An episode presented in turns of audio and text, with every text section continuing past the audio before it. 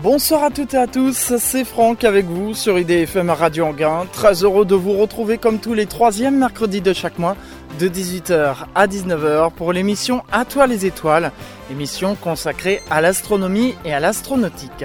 La marraine d'À toi les étoiles, Daniel Brio, astronome à l'Observatoire de Paris, et le parrain d'À toi les étoiles, Jean-François Pellerin, journaliste scientifique, ainsi que moi-même, Franck, vous souhaitons la bienvenue pour cette 119e émission d'Atoile les étoiles, mais aussi la troisième et dernière de cette formule de l'été, puisque sachez que chaque été, je vous propose la formule été d'Atoile les étoiles, qui consiste à délocaliser l'émission et à travers une balade à travers la France, vous faire découvrir des lieux dédiés à l'astronomie et à l'astronautique. Ainsi, au mois de juillet, j'étais dans l'est de la France, en région Alsace, tout près de la frontière allemande pour vous faire découvrir l'Observatoire astronomique de Strasbourg. Le mois dernier, au mois d'août, j'étais resté en Île-de-France. Je n'étais pas très loin d'Anguin-les-Bains, enfin cependant j'étais à l'autre bout de l'Île-de-France puisque j'étais dans le sud de l'Île-de-France, en Seine-et-Marne, pour vous faire découvrir l'Observatoire astronomique de Butier.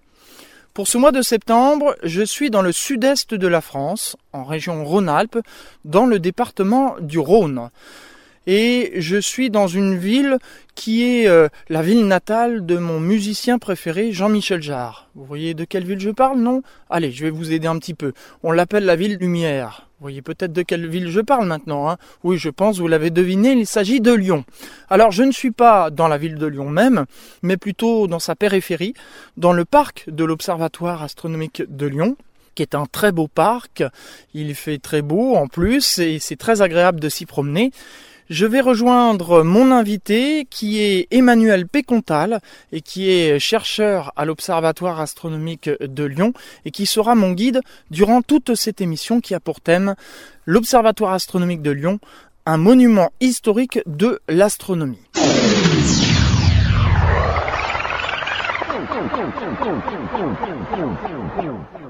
Emmanuel Pécontal, bonjour. Merci de m'accueillir ici à l'Observatoire de Lyon. Est-ce que vous pouvez nous raconter un peu l'histoire de l'Observatoire de Lyon? Oui, alors l'histoire de l'Observatoire de Lyon, c'est l'histoire de l'astronomie française au XIXe siècle. Parce qu'en fait, avant 1870, donc avant la guerre de 1870 contre l'Allemagne, la France euh, avait un grave défaut qu'elle a souvent eu, d'être hyper centralisée. Tout se passait à Paris, et l'astronomie était euh, parmi les sciences les plus centralisées. C'est-à-dire qu'il y avait un observatoire qui faisait l'astronomie en France, c'était l'observatoire de Paris. Et tous les anciens observatoires qui existaient au XVIIIe siècle avaient périclité euh, après la Révolution. Donc en fait, il restait l'observatoire de Paris principalement, un petit observatoire à Marseille qui venait d'être restauré, qui s'appelait succursale de l'observatoire de Paris à Marseille, pour voir à quel point c'est centralisé. Et il restait encore un peu d'astronomie à l'Observatoire de Toulouse. C'était ça le panorama de, la, l'astronomie française au, au XIXe siècle. Alors qu'ailleurs, toutes les grandes villes avaient un grand observatoire. Et quand on a pris cette euh, cuisante défaite contre l'Allemagne, des tas d'esprits ont commencé à dire euh, l'hypercentralisation est une des causes de la défaite. On a des universités qui sont pas assez fortes. Le grand exemple des universités de l'époque, c'était les universités allemandes, justement. Et donc, on lit des tas de textes de l'époque, de pasteurs, de gens comme ça, qui disent il faut vraiment lancer la décentralisation. Donc, on a lancé un mouvement de décentralisation qui s'est fait dans le courant des années 1870. Et on a décidé de créer des facultés de haut niveau euh, un petit peu partout, et dans certaines grandes villes, créer des observatoires. Donc à ce moment-là, en 1878, il y a un décret qui paraît qui porte sur la fondation de trois nouveaux observatoires, Lyon, Besançon et Bordeaux. Donc ça, c'est trois nouveaux observatoires qui sont créés presque de toutes pièces, en fait, puisqu'il y a quasiment plus d'astronomie à ces endroits à ce moment-là.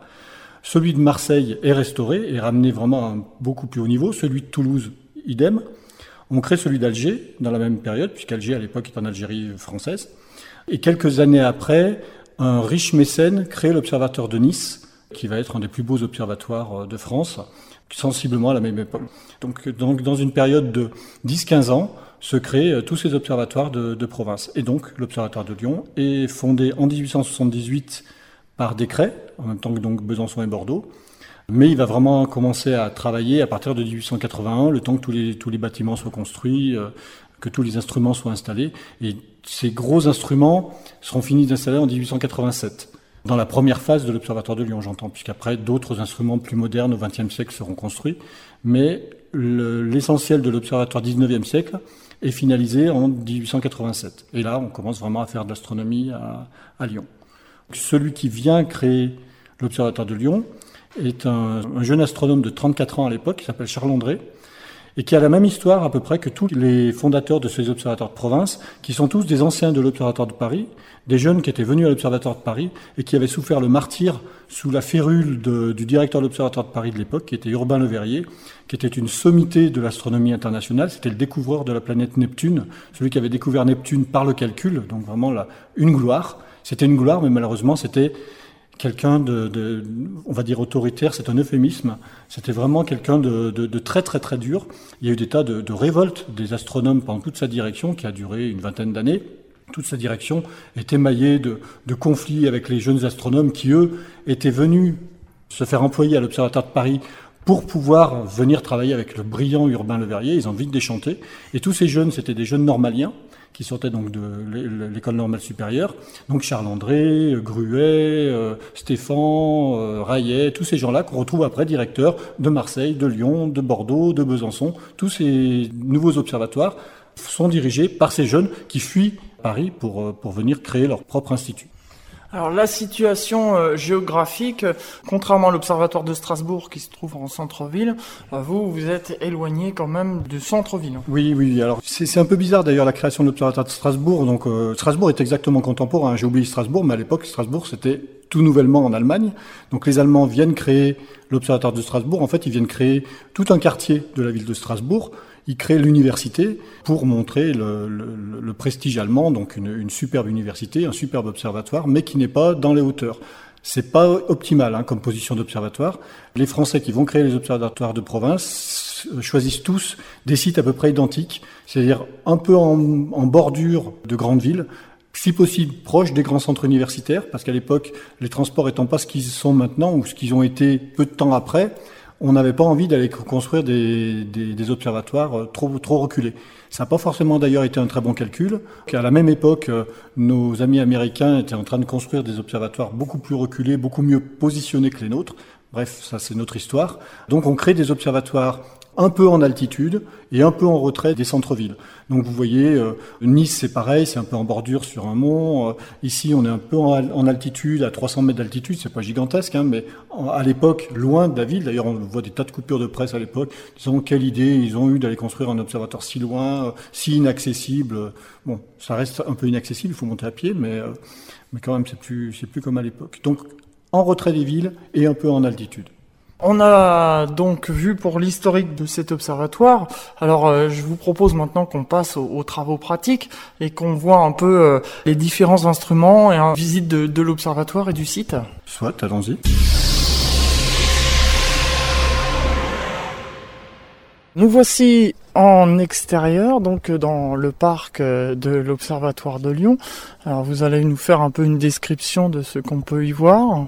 Oui, alors donc le parc en lui-même déjà, euh, l'observatoire est construit sur un parc qui fait 4 hectares, arboré. Donc dès le début, euh, le, directeur a fait bien, pris bien soin d'avoir une belle installation euh, esthétique. Alors évidemment, les arbres ont beaucoup poussé depuis cette époque-là, puisqu'à l'époque, tous les instruments qui étaient installés dans les différents bâtiments observaient. Aujourd'hui, et depuis longtemps, on n'observe plus à l'Observatoire de Lyon comme on n'observe plus dans ces observatoires urbains. Donc euh, les arbres ont beaucoup poussé. Il faut bien imaginer à l'époque que tous les arbres qui étaient aux alentours des instruments ou n'existait pas, ou était beaucoup plus bas, c'était fait pour de l'observation. Là maintenant, c'est plus fait pour, euh, pour l'esthétique. Il y a plusieurs sortes de bâtiments anciens dans l'observatoire. Il y avait les bâtiments dédiés à l'observation ou la recherche. Euh, donc euh, là, par exemple, on a les, les, bureaux qui étaient installés dans ce bâtiment-là avec la bibliothèque. Derrière nous, on a les bâtiments qui contenaient des instruments. On va en discuter un petit peu. Mais il y avait aussi des bâtiments d'habitation parce que les astronomes de l'époque étaient tenus d'habiter sur le site parce qu'il fallait venir observer dès que le temps s'y prêtait. Il y a la maison du directeur, le directeur était tenu d'habiter ici, il habite toujours là. Alors, euh, à l'entrée du parc, donc vous avez la, grande grille, et ce qui saute aux yeux, ce qui est vraiment une des images de l'Observatoire de Lyon quand on y arrive, c'est la grande tour que vous voyez ici avec cette espèce de pigeonnier là-haut. C'est le château d'eau. Parce qu'à l'époque, on construit l'observatoire un peu en retrait de la ville, donc évidemment l'eau courante n'arrive pas jusqu'à l'observatoire, il faut absolument avoir de l'eau pour faire vivre les gens qui y habitent. Et quand on lit les textes d'archives, il fallait absolument avoir une quantité d'eau suffisante pour éteindre un, éventuel incendie. Parce que tout l'éclairage de l'époque, c'est pas électrique, tout est au gaz. Il y a des risques d'incendie à tout moment, donc il faut avoir une, réserve d'eau suffisamment grande. Donc on a une, euh, une pompe qui va puiser l'eau dans la nappe phréatique à 30 mètres de profondeur et qui euh, alimente, euh, à l'époque en tout cas, qui alimentait tout l'observatoire. Alors ça existe encore, mais maintenant l'eau des nappes phréatiques n'est plus potable à cause des pollutions diverses et variées et ça ne sert qu'à l'arrosage. On peut dire euh, quand même expliquer aux auditeurs, il y a un petit ronflement, c'est dû à la présence d'antennes euh, pour la téléphonie mobile. Voilà, on explique pour ces petits désagréments. Veuillez nous excuser. Donc on continue donc cette visite. On va se rendre à l'intérieur de ce château d'eau. Alors là, il y a toute une machinerie. Bah oui, toute une machinerie, puisque c'est la pompe, enfin le moteur de la pompe qui permettait de, de récolter l'eau qu'on garde parce que c'est un objet patrimonial quand même. Alors évidemment, c'est pas relié directement à la science, mais euh, on conserve précieusement cette, cette belle mécanique. Ça peut se voir quand même dans les visites, non? On les montre aux Journées du patrimoine, par exemple. Là, on va on va l'ouvrir pour la prochaine Journée du patrimoine euh, le 21 septembre. C'est le genre de choses que qu'on ne montre que à cette occasion-là, parce que les gens, quand ils viennent visiter l'observatoire, c'est plutôt pour regarder le ciel, mais on montre aussi notre patrimoine, et ça, c'est un patrimoine euh, industriel intéressant. Et là, ça c'est le puits, le puits qui descend donc à 30 mètres. Alors là on voit mal parce que c'est un peu obturé par des planches, mais ça descend à 30 mètres de profondeur et c'est là qu'on va puiser l'eau. Petite visite qui n'est pas vraiment astronomique, mais c'était quand même sympathique de voir. Alors on va poursuivre cette visite. Les espèces de stèles qu'on voit dans la pelouse, ces espèces de, piliers, ils ont une, une vocation scientifique, c'était les mires d'alignement des instruments méridiens. Alors on rentrera un petit peu plus en détail sur ce que c'était qu'un instrument méridien qui permettait de faire l'astronomie de position. Et pour calibrer ces instruments, on avait besoin de mires qui étaient une référence fixe qu'on posait sur ces piliers. Donc là, on a une mire qui est exactement alignée avec un petit bâtiment qu'on voit là-bas derrière. Et là, le grand pilier qui est derrière est aligné avec un autre bâtiment, exactement de long de l'axe nord-sud, qui est justement le méridien. Alors là, on arrive devant un grand télescope. Alors ce télescope, en fait, euh, il est beau, il est, il est sympa, mais il n'a jamais fonctionné. C'est un télescope qu'on a mis dans la pelouse comme euh, un peu comme monument. C'était ce qu'on appelle un télescope de Schmidt, qui était censé être un télescope pour observer à grand champ pour des raisons diverses, il n'a jamais été terminé, il n'existe que sa structure. Le miroir n'a jamais été fini de polir. Donc en fait, il a été installé là, on a mis au fond euh, du béton pour l'équilibrer, pour remplacer le poids du miroir. Et il y a, vous voyez les, jolies étoiles qui sont dessus, la petite planète Terre. C'est une école qui est venue le décorer. Et maintenant, ça reste notre euh, totem à l'entrée du parc. Là, on est dans une région où il y a quatre des bâtiments principaux de l'observatoire historique. Et que, comme vous voyez, donc il y a quatre maisonnettes. Et ces quatre maisons, en fait, sont alignées sur l'axe est-ouest. Parce que deux de ces bâtiments contenaient les instruments méridiens. Donc les instruments de méridien, c'était des lunettes qui n'observaient que dans la direction nord-sud. C'est-à-dire qu'elles n'étaient pas capables de suivre une étoile dans sa trajectoire apparente autour du pôle. Parce que vous savez, comme la Terre tourne, les étoiles semblent décrire des cercles autour de l'étoile polaire. Et quand on veut les observer, ou quand on veut observer un astre, quel qu'il soit, il faut que le télescope suive et tourne en même temps que la rotation de la Terre. Les instruments méridiens, on ne faisait pas ça. L'idée de l'instrument méridien, c'était de mesurer la position pour faire des catalogues d'étoiles, pour euh, voir au cours du temps si euh, elles changeaient de position les unes par rapport aux autres. Il y avait des tas d'applications de l'astronomie de position. C'était vraiment les fondements de l'astronomie. Donc en fait, ce qu'on faisait, c'est qu'on observait uniquement dans l'axe nord-sud et on regardait à l'oculaire de la lunette et on voyait filer les étoiles, puisque comme on ne suit pas, la rotation de la Terre faisait que dans le champ, on voyait passer l'étoile. Et on avait un fil dans l'oculaire, et quand elle passait exactement à un fil, on notait l'heure, ça donnait une des coordonnées de l'étoile. Et on avait aussi des cercles gradués dans la direction nord-sud qui permettaient de mesurer la hauteur. À tout moment, chaque étoile était mesurée, et on notait la valeur de ce qu'on appelle la déclinaison, qui est l'équivalent de la hauteur, et de l'ascension droite, qui est l'équivalent de l'étoile. Et avec ça, on faisait des catalogues qui étaient très précieux. Tous les observateurs de l'époque avaient un instrument méridien. Donc il y avait le grand instrument méridien qui était dans le grand bâtiment méridien et le petit méridien qui était dans le petit bâtiment méridien. Donc le grand méridien, c'était vraiment Rolls-Royce des instruments de pointé de l'époque qui permettaient d'avoir une, finesse de mesure des, des, positions des étoiles extrêmement grande. Alors avec celui-ci, notamment, des résultats fondamentaux qui a été obtenus à l'Observatoire de Lyon sur le grand cercle méridien, euh, c'est la confirmation de la mise en évidence du déplacement des pôles géographiques de la Terre. Que les pôles géographiques de la Terre alors je ne parle pas des pôles magnétiques, hein, les pôles géographiques, c'est-à-dire l'axe de rotation de la Terre ne coupe pas la Terre exactement au même point au pôle sud et au pôle nord. Alors ces mouvements sont très faibles, c'est des mouvements de quelques dizaines de mètres. Donc ça veut dire que les effets sur la position des étoiles sont sur des très très très petits angles. Il faut vraiment être capable de mesurer les angles apparents des étoiles, de position des étoiles, avec une très très grande précision. C'était ce qui avait été fait. Alors cette euh, découverte avait été faite par euh, indépendamment par un, Allemand qui avait commencé à voir l'effet, un Américain qui avait vu la périodicité, mais le, premier qui a obtenu une très longue période de mesure, c'est un jeune astronome qui a observé ici à l'Observatoire de Lyon et qui a confirmé pour la première fois sur une grande séquence temporelle la variabilité de la position du pôle géographique. Donc là, donc vous avez les deux bâtiments méridiens. À gauche, le bâtiment, donc toujours dans l'axe est-ouest, le bâtiment euh, qu'on appellerait recherche, maintenant on l'appelle pavillon Lagrange parce qu'il y a un buste de Lagrange dessus. Lagrange, le grand fondateur de la mécanique céleste, donc euh, ce qui trône à l'entrée du, bâtiment. Donc là-dedans étaient les bureaux et la bibliothèque. Et tout à fait de l'autre côté, à droite, vous avez toujours dans ce prolongement est-ouest, vous avez le bâtiment, ce qu'on appelait météo, qui était là où se faisaient toutes les mesures météorologiques. Parce qu'à l'époque, il y avait pas encore la séparation météorologie-astronomie. Là, on est à côté du petit pavillon méridien. Alors, ce petit pavillon méridien qui servait à exercer les, astronomes euh, aux mesures méridiennes avec le petit, la petite lunette méridienne.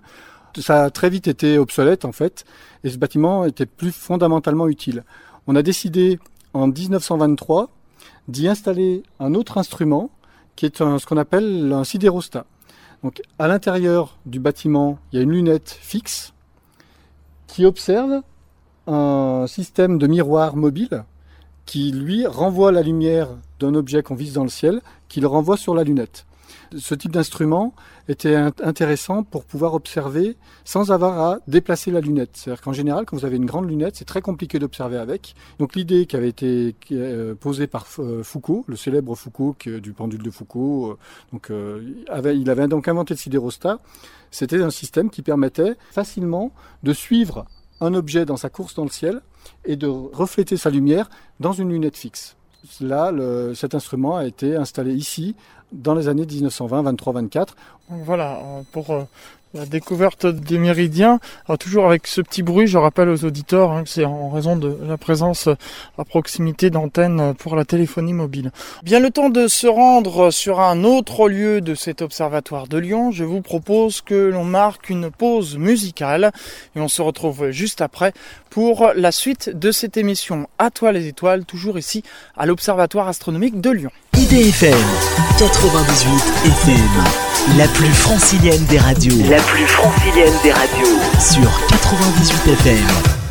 C'est l'émission À toi les étoiles, comme tous les troisièmes mercredis de chaque mois. Je vous rappelle que le thème aujourd'hui, c'est l'Observatoire de Lyon, un monument historique de l'astronomie.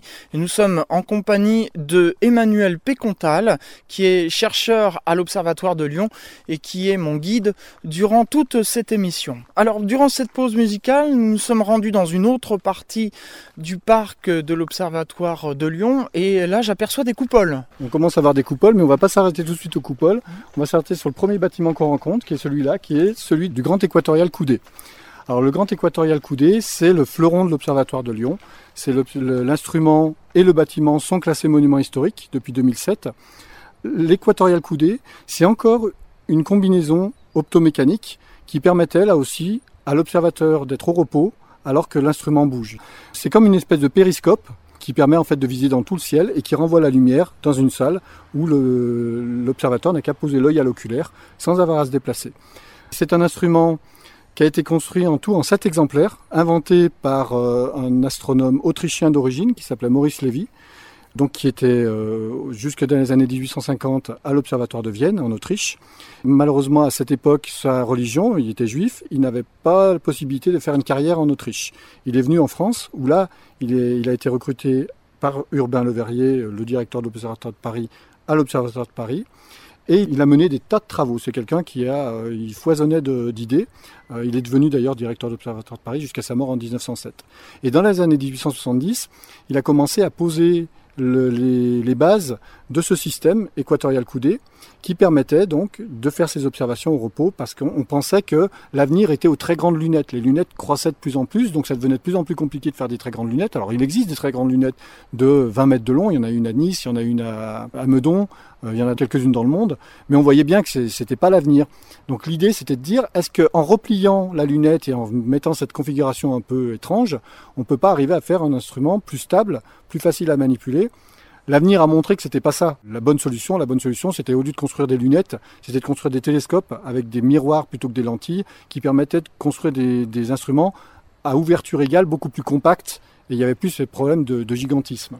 Donc la lunette équatoriale coudée a finalement pas été une solution euh, pérenne, hein, donc ça, a duré quelques dizaines d'années, mais il y en a eu sept qui ont été construits en tout. Donc la première a été construite à l'Observatoire de Paris, c'est le prototype, donc euh, Maurice Levy a mis au point, avec à l'époque le, constructeur de quasiment tous les instruments astronomiques français qui s'appelait Paul Gauthier. Donc Gauthier a mis pas mal de son savoir-faire dans la mise au point de cet instrument. Une fois qu'il a été mis au point, on a commencé à faire une petite série. Alors, série, c'est un bien grand mot, puisqu'il y en a eu sept en tout, et un petit peu en prototype. C'est-à-dire, quand on regarde un et un autre, il y a toujours des petites modifications, il n'y a pas vraiment de série. Donc, le deuxième qui a été construit est celui de l'Observatoire de Lyon. On suivi plusieurs autres. Donc, si on fait le récapitulatif, il y a eu Paris, le prototype, Lyon, Besançon, Alger, Nice, Vienne, en Autriche, puisqu'il était de là-bas, il a quand même réussi à en faire euh, construire un, et le plus grand de tous qui a été construit à l'Observatoire de Paris de nouveau. Malheureusement, ces instruments ont été exploités pendant quelques décennies et ils sont tombés en désuétude. Et selon les endroits, quand ils tombaient en désuétude, on les démolissait ou on les modernisait. Donc les deux de Paris ont été détruits, donc ils n'existent plus. Celui de Besançon a été démonté euh, celui de Vienne a été détruit. Il reste donc Nice, Alger et Lyon. Celui de Nice a été énormément modernisé, l'optique n'est pas d'origine, l'entraînement n'est plus un entraînement mécanique comme c'est le cas de celui de Lyon, euh, donc il a été très modifié. Celui d'Alger n'a pas été modifié mais à notre connaissance fonctionne plus. Le seul qui fonctionne encore dans son état d'origine c'est celui-ci et c'est ce qui lui a valu son classement au monument historique. Donc on va rentrer pour voir un peu euh, comment ça se présente. Bien sûr, je vous suis. Voilà, à l'intérieur, avec une petite cabane en fait qui protège euh, l'appareil. Voilà, donc euh, là, euh, on n'ouvre pas la cabane en question justement parce qu'en ce moment, on est justement en train de faire la restauration de la lunette équatoriale coudée. Comme elle a été classée monument historique, elle avait besoin d'être restaurée. Il y avait pas mal de travaux qui n'avaient pas été faits. Le bâtiment et l'instrument doivent être restaurés. Donc là, la restauration de l'instrument est quasiment terminée. Une fois qu'elle va être terminée, tout l'instrument sera encoconné dans une bulle euh, de cellophane ou quelque chose comme ça, euh, mis en surpression pour éviter à la poussière de rentrer à l'intérieur, et le bâtiment sera restauré par la suite. Donc euh, il faut savoir qu'en fait l'objectif là-haut en fait collecte la lumière et il y a deux miroirs de renvoi comme dans un périscope, qui renvoie la lumière dans la, salle d'observation. On voit, ça fait comme un, genre de Y, et donc en haut, là, il y a une salle d'observation. Qu'on va aller voir. D'accord, qu'on va aller voir, où, on a le, retour des images.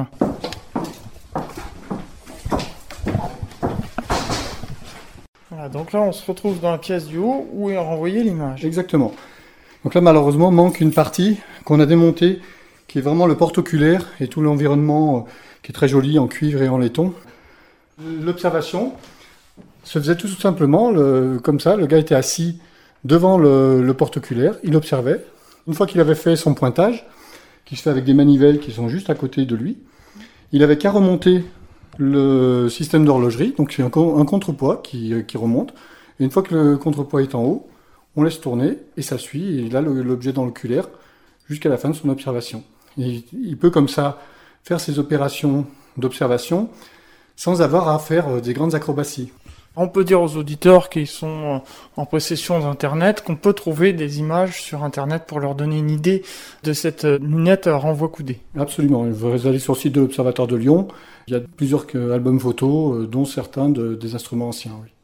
Alors juste un petit commentaire sur la restauration qui a été liée au classement. Le classement nous a autorisé d'obtenir une, subvention du ministère de la Recherche qui a bien joué le jeu. Et ils nous ont euh, donné une subvention de 230 000 euros en 2008 ou 2009, je me souviens plus exactement. Alors à l'époque, on a sauté au plafond, on était les rois du pétrole, on s'est dit ça y est, on va notre restaurer, et puis c'est bien plus compliqué que ça, parce que le problème c'est que d'accord, classer monument historique, on vous donne de l'argent, mais classer monument historique, ça veut dire qu'il y a des contraintes, notamment sur le bâtiment, vous faites pas ce que vous voulez.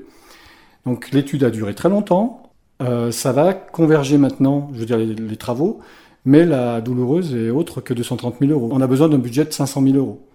Donc on a nos 230 000, on est content.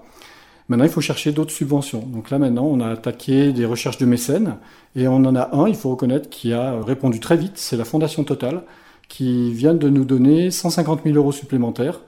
Donc 230 000, 150 000, on s'approche doucement, on n'y est pas encore. Alors ce qu'on a fait, c'est qu'on a ouvert une souscription publique. Cette souscription publique, elle s'adosse à une autre fondation qui s'appelle la Fondation du patrimoine, qui est une fondation que les amoureux de patrimoine et de monuments historiques connaissent très bien, qui sert justement à aider les restaurations de, tas de monuments divers et variés. Et donc elle héberge une souscription publique. Donc j'encourage tous vos auditeurs à aller sur le site de l'Observatoire de Lyon euh, ou sur le site de la Fondation du patrimoine et chercher Observatoire de Lyon dans la Fondation du patrimoine. Et il y a une page qui permet de donner. C'est déductible des impôts. Vous ne payez que le tiers de ce que vous donnez au bout du compte. Si les gens sont intéressés, n'hésitez pas. Chaque euro est bienvenu. Voilà, appel aux bonnes volontés. On va continuer, on va, descendre. Il y a quelque chose de très intéressant et très original. Descendre quelques marches. Alors voilà, en descendant au sous-sol de, ce, de cet équatorial coudé, on arrive à l'extrémité d'une grande galerie. Et elle a une histoire bien particulière. La raison pour laquelle Charles André a voulu construire cette très grande galerie de 130 mètres de long, c'était qu'il menait, quand il était à l'Observatoire de Paris, il menait des recherches sur la, diffraction de la lumière, qui en fait étaient en lien avec euh, des phénomènes euh, instrumentaux qui apparaissaient quand on observait le passage de Vénus devant le Soleil. Quand Vénus passe devant le Soleil, le moment des contacts, qui devrait être très franc, très net, est rendu flou à cause d'effets qui à l'époque n'étaient pas compris. Et Charles André a fait sa thèse sur ce sujet-là parce que il se trouve que le passage de Vénus devant le Soleil, à cette époque-là, revêtait une importance absolument fondamentale. Ces passages permettaient de mesurer la distance de la Terre au Soleil. C'était la méthode qu'on pensait être la plus précise pour mesurer la distance de la Terre au Soleil. Et le problème, c'est que des passages de Vénus devant le Soleil, il y en a deux par siècle. Un à une année, un autre huit ans après, et après, il faudra attendre 120 ans pour avoir le suivant. Il y en a eu un en 1874 et un autre en 1882. 1874, Charles André, encore astronome à l'Observatoire de Paris, fait partie des missionnaires qui sont envoyés dans le monde entier, parce qu'il faut l'observer à plusieurs endroits. Il part à Nouméa, et il se rend compte que l'idée qu'il avait sur l'effet de la raison de l'effet de cette image floue était fausse. Donc il, il, creuse ça, et en 1876, il passe sa thèse et en faisant beaucoup de travaux, alors à l'Observatoire de Paris, il avait du mal parce qu'à l'époque, il était fâché avec Urbain Le comme tout le monde était fâché avec Urbain Le Il s'était retranché à l'École normale supérieure, d'où il était originaire de formation, où il avait accès à une grande cave qui lui permettait de faire ses tests.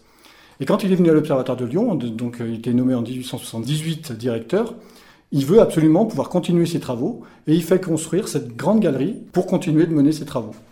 Donc on va la traverser. Alors typiquement, le genre de manip qu'il faisait, il mettait ses instruments d'observation à cette entrée-là, au départ de la galerie, et tout à fait à l'autre bout, il avait des mires, une espèce de, disque lumineux, devant lequel passaient des petits points sombres qui simulaient les passages de Vénus devant le Soleil. Et il faisait ses expériences pour voir à quel point c'était la diffraction ou les aberrations des lunettes qui étaient responsables de ça. Et il a conclu que c'était la, la diffraction, et il avait raison. C'est très ingénieux, dites-moi. Très ingénieux, absolument. Et cette galerie a après été utilisée pour maintes autres euh, expériences qui avaient essentiellement des expériences optiques où il y avait besoin de, ce grand dégagement abrité. Donc on arrive à l'autre extrémité, l'extrémité nord de la galerie, qui ressort juste au niveau du château d'eau. Là, nous sommes sortis de la galerie. Nous sommes revenus donc devant les coupoles. Voilà, donc là, on est dans la partie sud de, de l'observatoire. Euh, où sont les, coupoles qui contiennent les instruments qu'on appelle équatoriaux. On a parlé tout à l'heure des instruments méridiens qui pointent que nord-sud, et les instruments équatoriaux, c'est ceux qui sont capables de pointer dans toutes les directions. Alors on les appelle équatoriaux parce qu'ils ont un type de monture dont un des axes pointe l'axe polaire, et donc euh, le, plan perpendiculaire à cet axe-là, c'est l'extension de l'équateur terrestre. Donc la plus ancienne des coupoles, c'est celle-ci, qui date de 1881 Donc la coupole Brunner, on appelle coupole Brunner parce qu'en fait elle contenait un instrument qui était la lunette, une lunette construite par les frères Brunner, qui étaient deux des grands constructeurs d'instruments de l'époque. Alors on va le rentrer dedans, mais vous allez voir que malheureusement l'instrument n'est plus là, il ne reste plus que son pied. la lunette est en cours de restauration elle aussi. La coupole elle fait combien là Oh, elle fait 4 mètres de diamètre, euh, elle n'est pas immense. Hein. la lunette elle-même, c'est une lunette qui fait 18 euh, cm d'ouverture. C'était ce qu'on appelait les petits équatoriaux dont étaient munis tous les observatoires de cette époque-là. Donc là, vous voyez la, monture typique des instruments de l'époque, la monture équatoriale, avec l'axe de rotation de la monture qui est euh, orienté sur le pôle nord, sur le pôle nord céleste, monture équatoriale. Donc une fois qu'on a pointé l'objet, on n'a plus qu'à tourner autour de cet axe-là avec un entraînement mécanique. Donc la coupole fonctionne encore, mais là, encore, elle a besoin de, pas mal de restauration. Aujourd'hui, c'est pas encore quelque chose de très spectaculaire, mais dans nos projets, euh, ça fera partie du parc instrumental qu'on fera visiter et avec lequel on observera. Parce qu'on n'a pas dit ça tout à l'heure, mais tous ces instruments historiques, tant qu'ils fonctionnent, on fait observer le public avec. Évidemment, on fait plus de science avec, euh, avec ces instruments-là, mais quand on fait des ouvertures au public, le public peut voir l'instrument lui-même, qui est une belle pièce, et observer le ciel avec ces instruments. Ce sera le cas du Brunner quand il sera euh, sorti de, de, ses caisses et quand on aura vraiment tout rénové. on peut expliquer aux auditeurs que le cimier, en fait, c'est deux petites trappes hein, qui s'ouvrent de chaque côté. Exactement, deux petites trappes, et puis la trappe euh, au zénith s'ouvre aussi et en arrière. Donc il y a trois trappes en tout. Il y a les deux trappes latérales et une trappe du cimier euh, au zénith. Voilà donc pour cet observatoire. Et on va poursuivre avec euh, les autres à l'extérieur. La coupole suivante, c'est une petite coupole qui a le doux nom de coupole tonneau, parce que c'est un petit peu la taille d'un tonneau. Elle a une histoire un peu rigolote, celle-ci. On n'a pas d'archives sur elle. On ne savait pas trop d'où elle sortait. Et à force de farfouiller, on a réalisé qu'elle avait été construite juste au retour d'une grande mission d'observation d'une éclipse solaire totale qui passait en Espagne euh, et en Afrique du Nord. Donc le Bureau des longitudes avait confié des instruments à tous les observatoires et chacun avait son poste pour aller observer l'éclipse de soleil. Charles André donc a eu euh, avec l'observatoire de Lyon a eu quelques-uns de ces instruments et est allé observer à Tortosa donc euh, en Espagne. Et au retour, on voit apparaître dans les rapports un nouvel instrument et c'est celui-là. Donc visiblement, Charles André a décidé de conserver les instruments que lui avait prêté le Bureau des longitudes et de l'installer ici. Et on a donc une, une des lunettes de l'observatoire qui euh, devait plutôt appartenir au Bureau des longitudes. On n'a jamais eu de, de, don officiel, je pense, de cette lunette. Ils n'ont jamais réclamé en fait. Non, mais il faut pas en parler trop fort. voilà, la lunette. Alors attention, la, la monture est d'origine, la lunette c'est un autre instrument qui a été installé dessus. La, lunette d'origine, on l'a plus. On a juste la monture. Alors, un des intérêts principaux de cet euh, instrument, c'est que on a conservé son moteur d'entraînement mécanique. Vous regardez, je peux le remonter. Ah oui, effectivement. Voilà, vous voyez tourner. C'est pas très radiophonique, mais effectivement, oui, on voit le, moteur d'entraînement qui tourne. Voilà, avec son régulateur à ailette. Donc à l'époque, tous les instruments, spécialement les instruments français, fonctionnaient avec ce qu'on appelle un régulateur de Foucault. Toujours le même Foucault. Hein. Euh, Foucault, c'est vraiment le fournisseur de la physique de l'époque. Euh. Ce type de régulateur, c'est un régulateur avec des ailettes qui s'écartent quand le mouvement va trop vite. Et quand il s'écarte, il augmente le frottement de l'air donc ça, ça, tente à le ralentir et ça, du, coup ça resserre les ailettes, ça fait une régulation. C'est une modification de ce que les gens qui connaissent la mécanique connaissent sous le nom de régulateur de Watt. Euh, il y a eu plein d'adaptations et euh, Foucault était, avait fait celle-ci et qui a été utilisée dans tous les, les instruments français de l'époque. L'équatorial coudé est entraîné comme ça aussi. Il a un moteur beaucoup plus beau que celui-ci mais, mais peu accessible. Alors que là, on peut vraiment montrer euh, en fonctionnement l'entendre. voilà. Voilà donc pour cette petite coupole. Et donc là, on, arrive là à des instruments qui sont plus vraiment du patrimoine historique. Enfin, ça rentrera dans le patrimoine historique bientôt. Ces deux coupoles jumelées, qui elles sont beaucoup plus récentes. Elles ont été installées dans les années 60. Alors c'est un peu curieux la raison pour laquelle elles ont été installées, parce qu'à l'époque, on faisait plus vraiment d'observations euh, sur ce site. Alors j'ai pas la, raison euh, exacte de l'installation des deux. Une des deux coupoles contient un, télescope de 1 mètre de diamètre qui au départ était installé dans les Alpes. C'était une collaboration franco-suisse au Gornergrat. Donc il a fonctionné pendant quelques temps comme ça et finalement ça s'est avéré pas suffisamment intéressant scientifiquement pour euh, valoir ce coup et il a été rapatrié à l'Observatoire de Lyon dans cette coupole dans les années 70. Ce télescope de 1 mètre a longtemps été utilisé par la suite pour tester des instruments qu'on construisait ici avant de les envoyer sur des télescopes de plus haut niveau, puisque les grands sites d'observation sont plus euh, autour des villes. C'est euh, les observateurs installés sur la grande île d'Hawaï à 4200 mètres d'altitude, euh, c'est ceux qui sont montés sur les hauts plateaux au Chili, au désert d'Atacama. voilà, il y a quelques sites dans le monde, ou Canaries aussi, c'est quelques sites dans le monde dans lesquels on peut vraiment monter des très grands télescopes, et c'est les instruments qu'on fabrique maintenant sont montés sur ces très grands télescopes. Et pendant longtemps, ils étaient des instruments qui étaient suffisamment petits pour être testés sur le télescope de 1 mètre.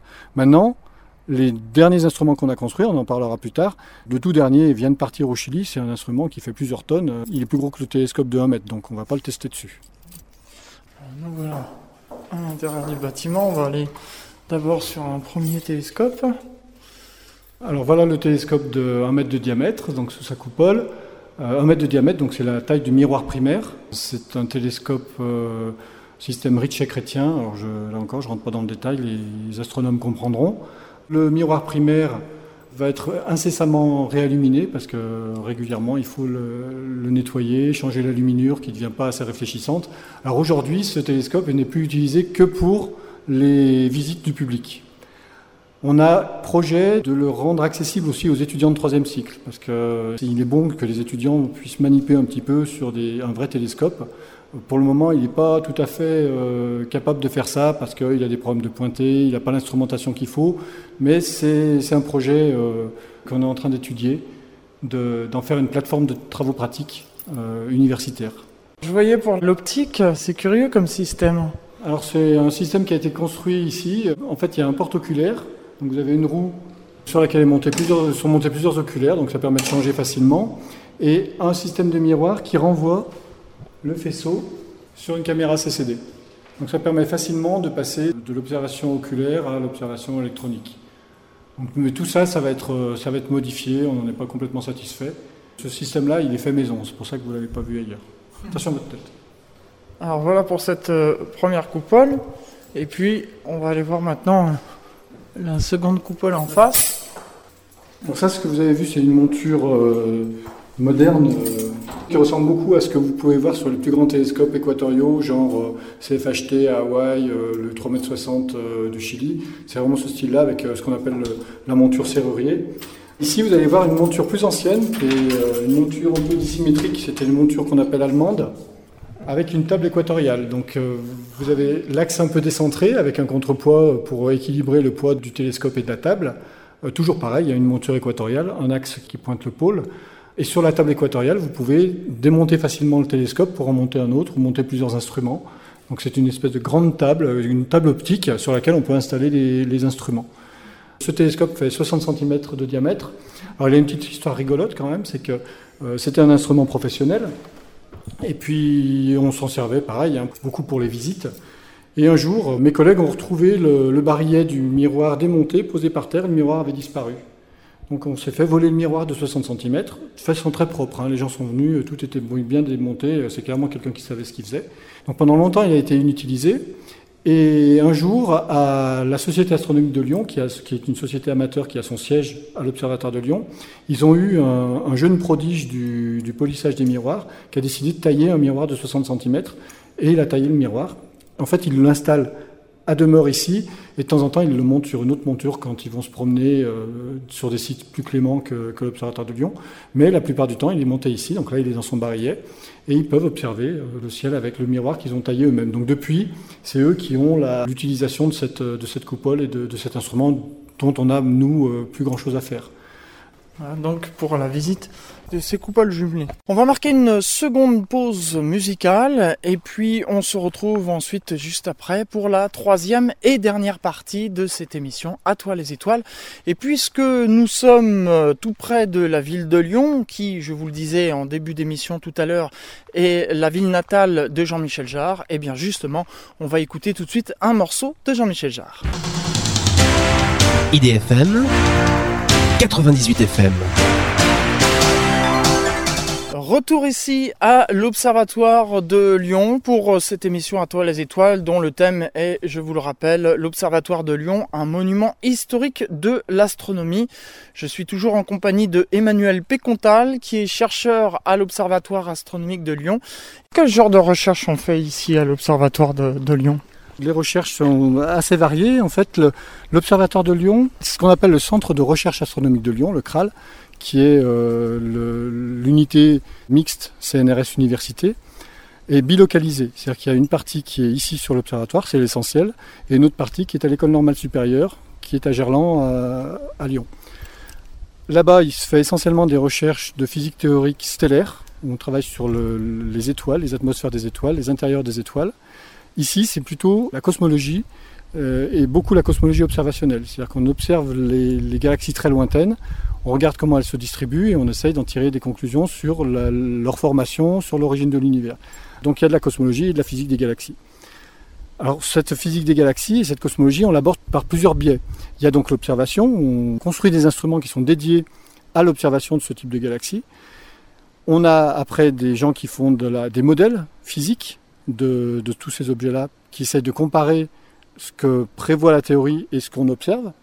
On a des gens qui font ce qu'on appelle des simulations numériques, c'est-à-dire qu'ils ils ont des, systèmes, des ordinateurs euh, en batterie euh, très puissants et ils font des simulations de cubes d'univers, c'est-à-dire qu'ils fabriquent un, un morceau d'univers sur la machine et ils le font évoluer avec le temps, là encore en mettant toutes les recettes physiques qu'on peut imaginer avec la physique qu'on connaît.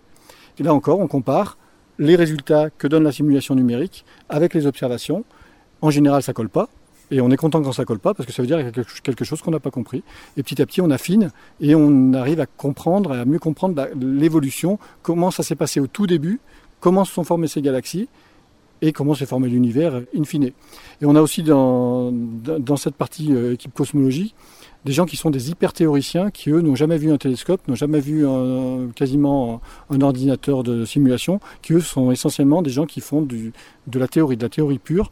Ils résolvent les équations de la, relativité générale pour, pour, essayer de comprendre certains phénomènes observationnels qu'on voit maintenant, qu'on a du mal à comprendre, notamment une grande thématique de la cosmologie actuelle, ce qu'on appelle l'énergie noire, c'est-à-dire cette énergie qui accélère l'expansion de l'univers. Eux l'étudient de façon uniquement théorique. Voilà, donc ça c'est la partie cosmologie. On a une autre équipe qui fait des études de disques protoplanétaires, c'est-à-dire qu'ils étudient autour d'autres étoiles les disques de poussière dans lesquels se forment les planètes, pour comprendre comment se forment les planètes, puisque ça c'est encore une, des autres grandes euh, énigmes qui est en train de se résoudre petit à petit, c'est celle des, des planètes hors du système solaire. On en découvre de plus en plus et on essaie de les caractériser, de les comprendre physiquement. Donc eux, ils sont sur l'étape disques de poussière avec des observations. Donc euh, on observe certains types de rayonnements provenant de ces étoiles-là et ils font des modèles physiques pour essayer de comprendre comment évoluent ces disques et comment les planètes se fabriquent. Donc ça c'est une, autre branche de la, recherche. Et enfin une dernière branche, c'est une partie qui est plus euh, méthodologique. C'est des gens qui développent des algorithmes de traitement d'image ou de, de traitement du signal. C'est-à-dire qu'ils ont un signal qui, est, qui peut être une image, qui peut être un spectre, qui peut être différents types d'objets euh, observationnels, et ils font le traitement pour essayer de récupérer l'information sous-jacente physique qui est contenue dans ces données en l'affranchissant des biais instrumentaux. C'est-à-dire que quand vous observez quelque chose, vous avez une observation qui contient de l'information qui vient de l'objet que vous observez et une signature qui vient de l'instrument lui-même. La signature qui vient de l'instrument lui-même, on s'en fiche, on aimerait bien s'en affranchir. Eux, leur travail, c'est justement de s'affranchir de toute cette signature instrumentale. Ah, ça passe par de la modélisation mathématique extrêmement sophistiquée. C'est beaucoup de mathématiques appliquées derrière ce genre de, recherche. Donc voilà, j'ai dressé à grande ligne le, les programmes scientifiques. Alors on poursuit donc euh, cette euh, visite. Alors voilà, là on arrive euh, près de bâtiments techniques de l'observatoire. Alors comme je vous disais, l'observatoire a une forte composante instrumentale, c'est-à-dire qu'on construit des instruments et pour construire ces instruments, ben, les astronomes ne suffisent pas. Il faut avoir des, ingénieurs de tous les métiers. Donc on a un service mécanique, un service électronique, un service informatique, un service optique.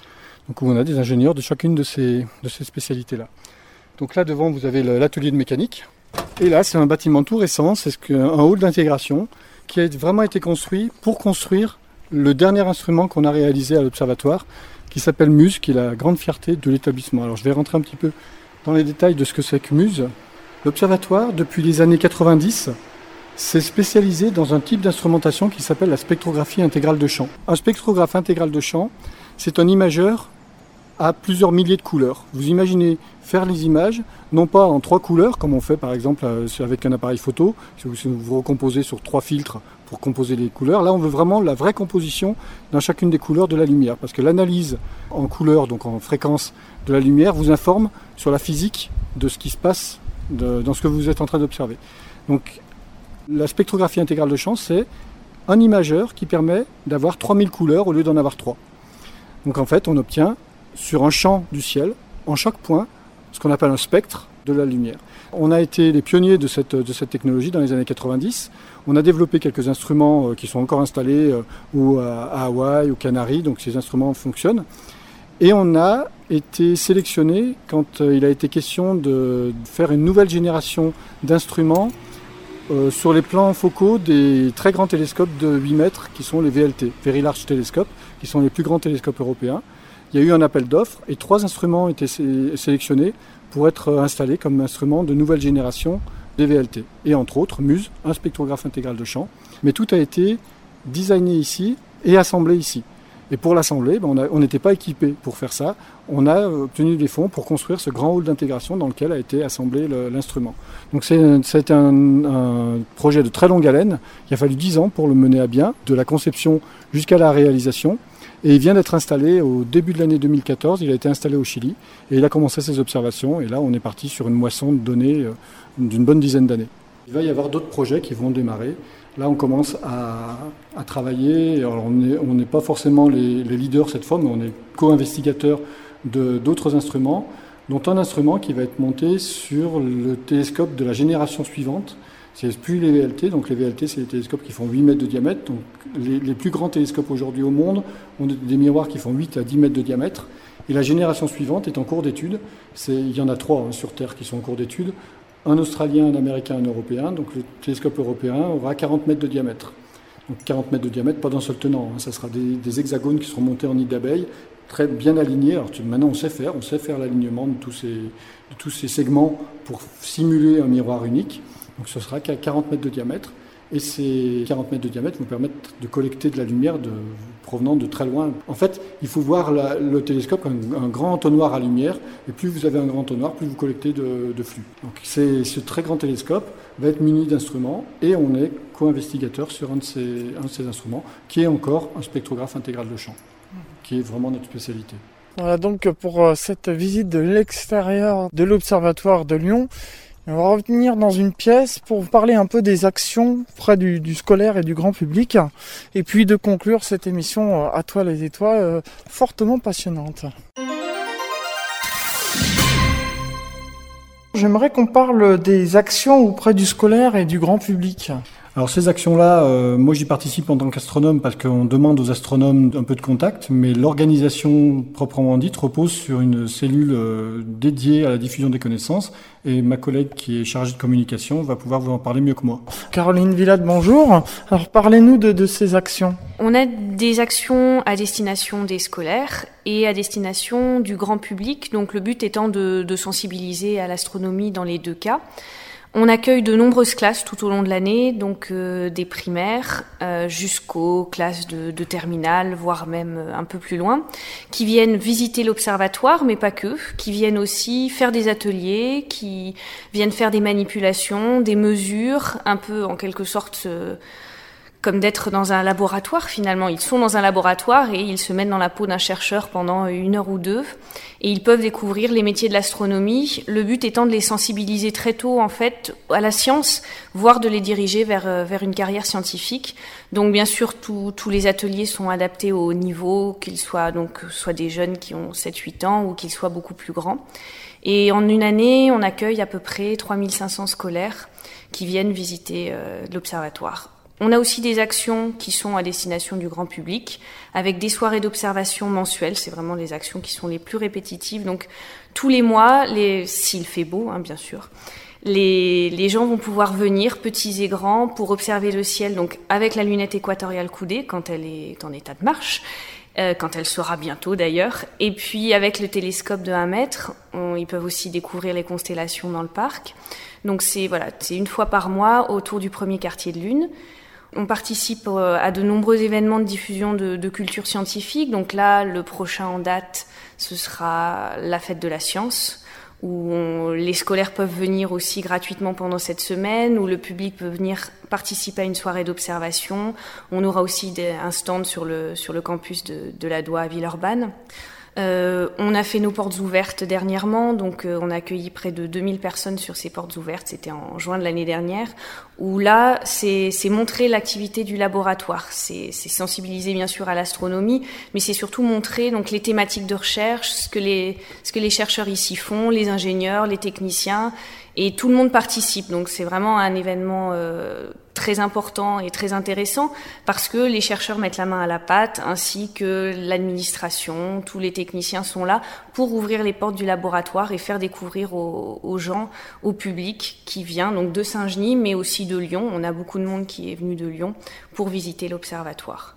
Si on veut venir vous voir, comment ça se passe? Où est l'adresse? Euh, Quelles sont les coordonnées? Alors le plus simple en général pour savoir quelles sont les actions, comme on a beaucoup d'actions finalement mises euh, bout à bout dans l'année, c'est de regarder sur notre site internet, donc euh, c'est Observatoire de Lyon tout simplement, et dans la rubrique Sciences pour tous, vous avez donc tous les événements, les conférences, euh, les portes ouvertes, aussi les événements auxquels on participe qui sont organisés par d'autres, comme la nuit d'équinoxe ou d'astro. Voilà, et donc juste en regardant sur notre site internet, vous pouvez nous contacter directement, regarder les événements et voilà. L'adresse du site Alors c'est observatoire.univ, comme université, lyon1.fr. On arrive donc au terme de cette émission les étoiles et comme le veut la tradition, eh je demande toujours aux invités un mot pour conclure, le mot de la fin. Donc honneur aux femmes, on va commencer par euh, Caroline Villatte.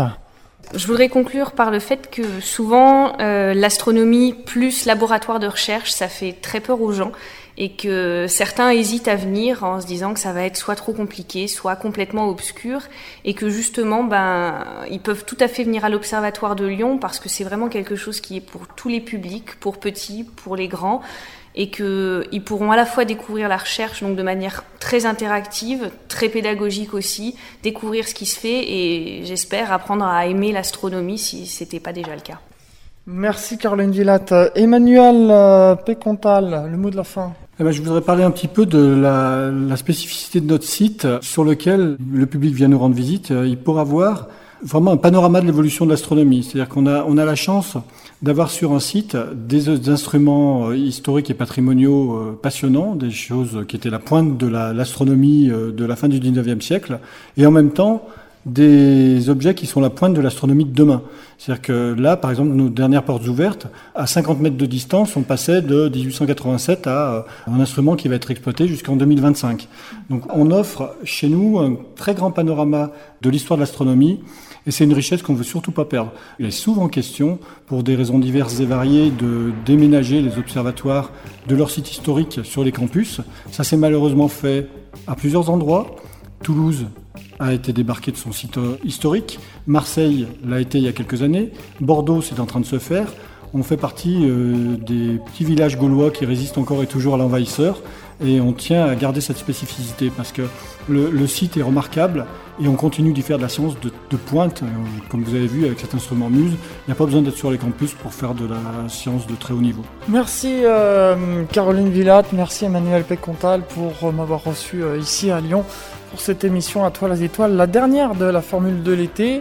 On se donne rendez-vous au mois d'octobre pour euh, la prochaine émission à toi les étoiles où là on réintégrera les studios d'IDFM Radio Anguin. Dans un instant, vous allez retrouver le journal de Radio France Internationale et puis ce sera suivi du Mag Musique avec Toff. À 20h, Patrick Mollis pour Country et Souvenirs. Astromancie à 22h avec Ariane et puis à minuit, ça fera des étincelles. Antenne ouverte jusqu'à 6h du matin. Quant à moi, je vous donne rendez-vous le troisième mercredi du mois d'octobre pour une prochaine émission d'À les étoiles. Merci à toutes et à tous pour euh, votre fidélité et à la prochaine fois. Sur IDFM, c'est déjà l'été. Déjà l'été.